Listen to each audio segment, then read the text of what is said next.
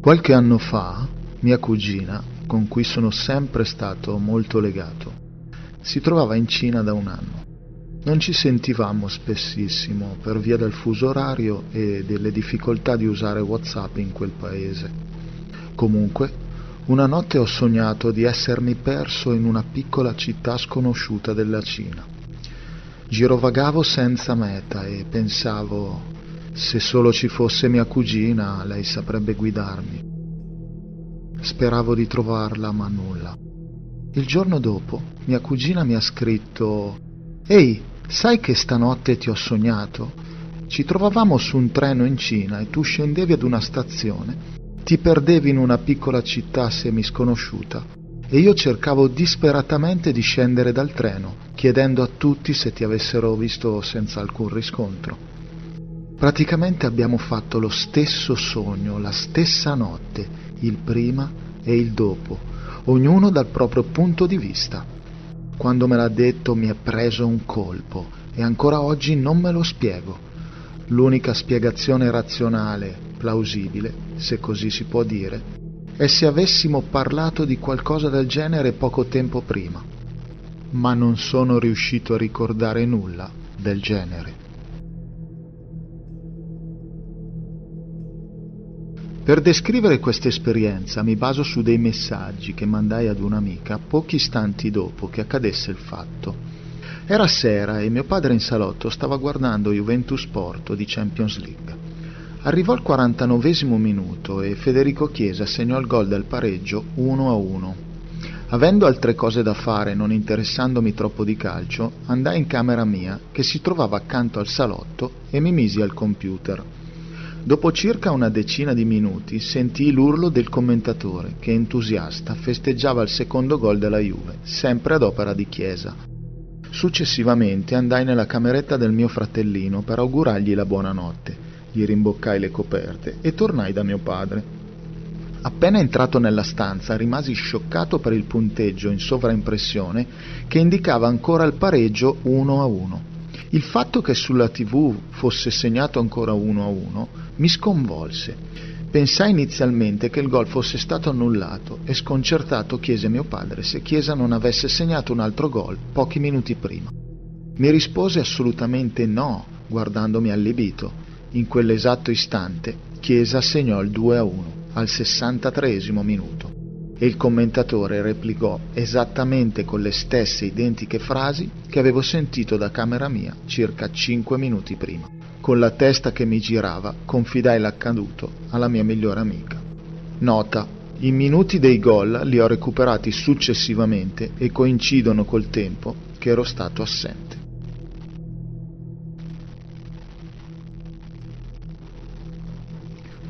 Sono a Venezia e vado a cena a casa di una mia amica.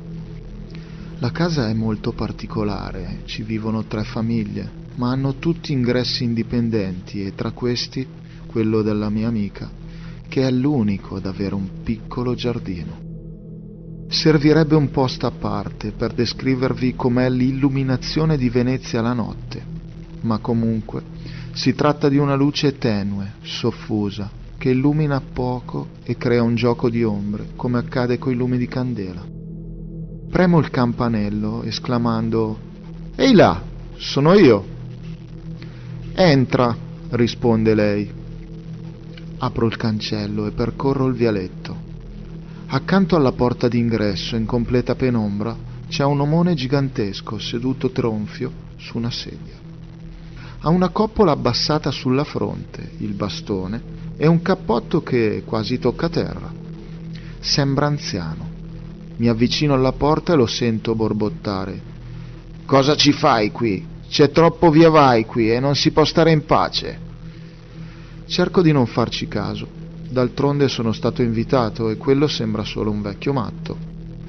La serata procede tranquilla, si parla del più e del meno e anche di paranormale storie di fantasmi, leggende metropolitane e racconti horror sulle case di Venezia e la famosa storia sul fantasma della Calle, che ancora oggi sembra si aggiri sempre brontolante.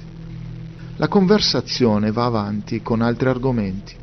Ci beviamo un ultimo amaro e saluto le ragazze. Mi infilo il cappotto pronto per andare via. Certo che, dico, il vostro vicino non è tra i più socievoli. La mia amica si guarda attonica con le sue coinquiline, replicando un perentorio Quale vicino? Perplesso aggiungo io Beh, prima di entrare ho incrociato qua sotto, proprio fuori dalla porta, un vecchio che mi ha detto di andarmene e ho pensato fosse uno dei vostri vicini. I loro sguardi nuovamente allibiti. Ma qui l'ingresso è privato e in giardino non può entrare nessuno se non lo apriamo noi. Poco dopo scendo. Esco e sulla sedia non c'è seduto più nessuno.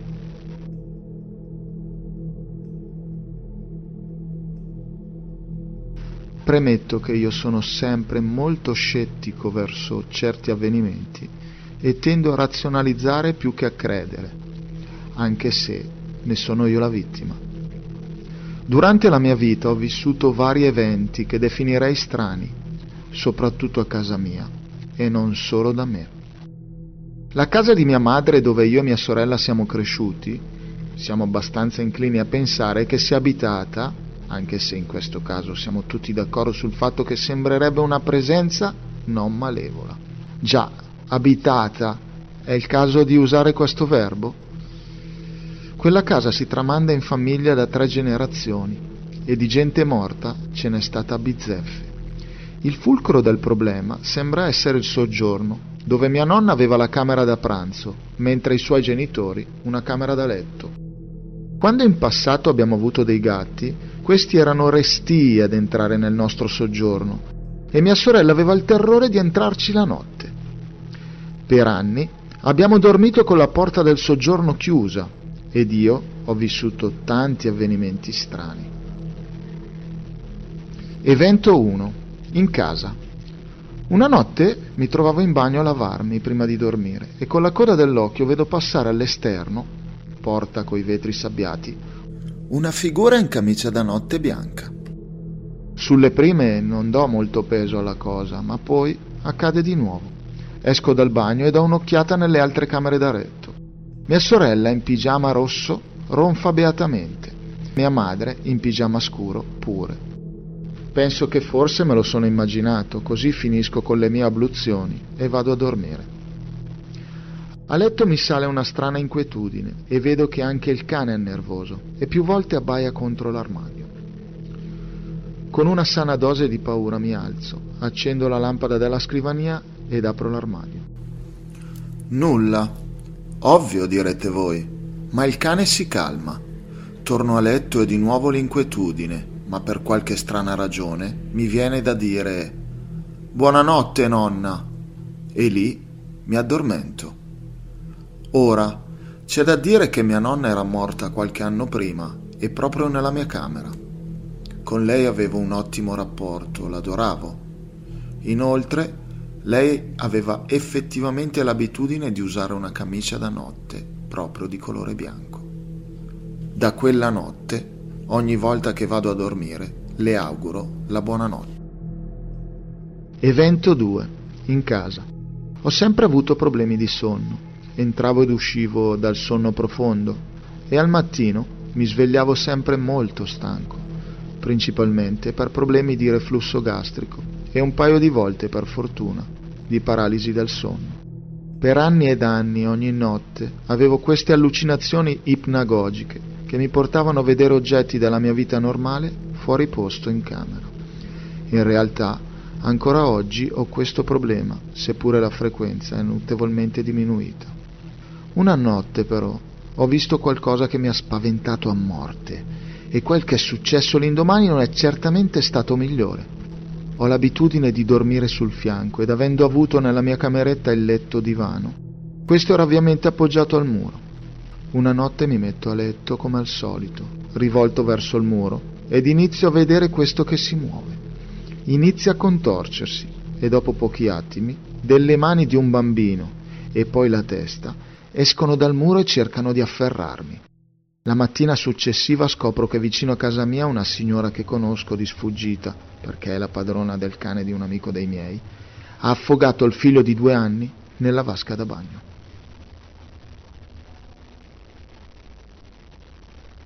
Evento 3.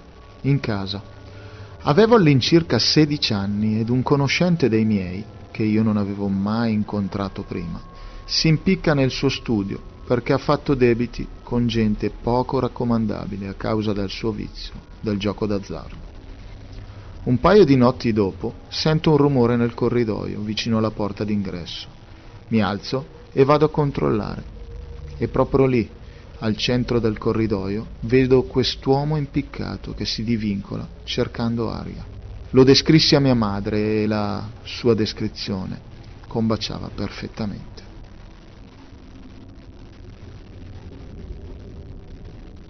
Evento 4. Fuori casa. Accompagno mia sorella, fotografa, ed una sua collega in un paesino abbandonato durante la Grande Guerra. I tedeschi avevano una posizione di artiglieria sulla collina e quando arrivarono gli americani decisero di spianare tutto con bombardamenti a tappeto.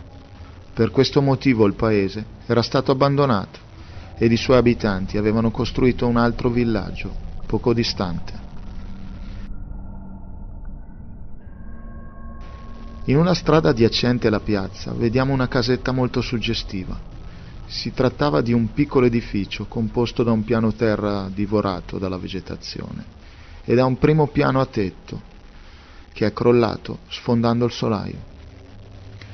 Mia sorella piazza l'attrezzatura ed in quel momento iniziamo a sentire dei frusci nella vegetazione intorno a noi. Ovviamente non diamo peso alla cosa. Siamo immersi nella natura e potrebbero essere degli animali o il vento. Il montaggio dei cavalletti, luci, eccetera, continua e la collega di mia sorella inizia a sentirsi a disagio.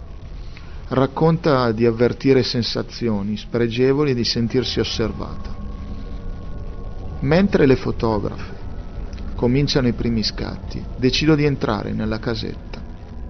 Superata la porta d'ingresso, la stanza che si apre è una sala da pranzo con un camino monumentale in pietra, alto più di due metri una vera meraviglia. Il solaio, crollando, ha schiacciato i mobili distruggendo tutto. Attraverso il buco nel tetto si vede l'albero soprastante, insomma una vera pace. Dalla sala da pranzo un piccolo disimpegno lo collega a quella che doveva essere la cucina, con una scala che scende in cantina. Dato che il piano superiore è inagibile, decido di scendere dove con l'aiuto della mia fidata torcia vedo delle bottiglie di vino abbandonate e poca altra roba, quasi tutta marcia. Qualche ragno, uno scorpione e forse qualche topo. Sentivo rumori tipo squittii. Nulla di eccezionale, insomma, finché non decido di cercare di raggiungere le bottiglie di vino. In quel momento mi sono paralizzato. Avevo la netta sensazione di non essere solo nella stanza un brivido che percorreva il mio corpo, mettendomi un terrore indescrivibile. Ho vissuto altri strani eventi nella mia vita, ma questi sono i quattro più significativi. Il mio nome è Giorgio e vivo in Umbria. La mia abitazione si trova a poche centinaia di metri dal Camposanto. Il mio paese è veramente piccolo e ci conosciamo tutti. Inoltre la posizione in collina lo ha reso non facilmente raggiungibile e visto l'interesse nullo a causa dell'assenza di attrazioni turistiche e di altro genere, non è quasi mai frequentato da forestieri. Ho 39 anni e sin da quando ero adolescente frequento la stessa compagnia di amici, coi quali sono cresciuto, ho frequentato le scuole e con alcuni di loro ho fatto persino il militare. Quando ci vediamo al bar del centro o in occasioni di compleanni e feste, ci raduniamo come sempre da me, che ho una casa molto spaziosa, su due livelli, e con la vista su colline da un lato, sul borgo dall'altro, e ahimè sul cimitero dalla finestra dello studio, nel quale ci accomodiamo generalmente dopo cena per una partita a poker o per gustare un buon amaro. A novembre di qualche anno fa, proprio mentre Filippo era affacciato alla finestra e fumava un sigaro, ci chiama scioccato per indicarci una figura all'interno del camposanto. Accorsi tutti noi alla finestra, anche molto sconvolti, siamo riusciti solo a vedere una sorta di sagoma bianca scomparire dietro una cappelletta. Non so cosa ci sia venuto in mente e perché, ma abbiamo deciso di andare a vedere sul posto. Così, in prossimità del cancello, abbiamo scavalcato e con le torce muniti di bastoni a scopo precauzionale siamo entrati. Abbiamo scelto di dividerci in due gruppetti, il primo composto da me e Andrea, il secondo invece da Filippo, Davide e Thomas. Dopo qualche istante l'urlo dei tre ha attirato la nostra attenzione. Accorsi sul posto, anche noi in preda all'incredulità, abbiamo visto una tomba aperta. La cosa veramente strana sta nel fatto che sembrava essere stata rimossa la terra dal sottosuolo. Ci siamo guardati bene dal rimanere un minuto di più e abbiamo avvisato le forze dell'ordine. L'incredibile scoperta è stata riportata da tutti i giornali della provincia e in prima pagina il titolo citava testualmente Un uomo di 55 anni, morto pochi giorni prima, esce dalla bara che è stata letteralmente disintegrata dall'interno con calci e pugni Scava con le proprie mani fino a risalire in superficie e scompare nel nulla, nonostante testimoni diversi lo abbiano intravisto dalla finestra di un'abitazione poco distante. Morte apparente? Fantasma o resurrezione? La fantasia della gente del piccolo borgo umbro svaria da un'ipotesi all'altra, in virtù di diversi avvistamenti dell'uomo di cui si sono perse le tracce.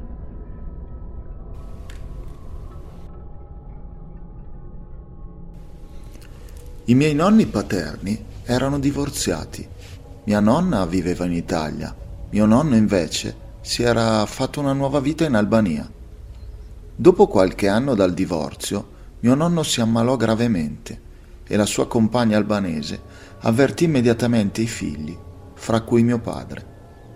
La sera prima che mio nonno morisse, mia nonna sognò la sua ex suocera, che le chiese di indicarle il luogo esatto in cui si trovava mio nonno, perché era venuta a prenderlo. Mia nonna le rispose che non si trovava più in Italia e che da tempo viveva altrove. Beh, fin qui nulla di particolarmente strano, solo suggestioni, no? La parte davvero inquietante è questa. La notte in cui mia nonna ha sognato la sua ex suocera fu l'ultima notte di vita di mio nonno. E non solo. Prima di morire, mio nonno si alzò dal letto e chiese alla compagna albanese dove fosse la madre, perché sapeva che era venuto a prenderlo e i miei nonni non erano certo in buoni rapporti, tanto che non si parlavano, nemmeno al telefono. Tra l'altro, anche la mia nonna materna parlava con la madre durante il trapasso. Coltivo l'irrazionale e confortante idea che quando sopraggiunge la morte, un parente si addossi il compito di traghettarci altrove.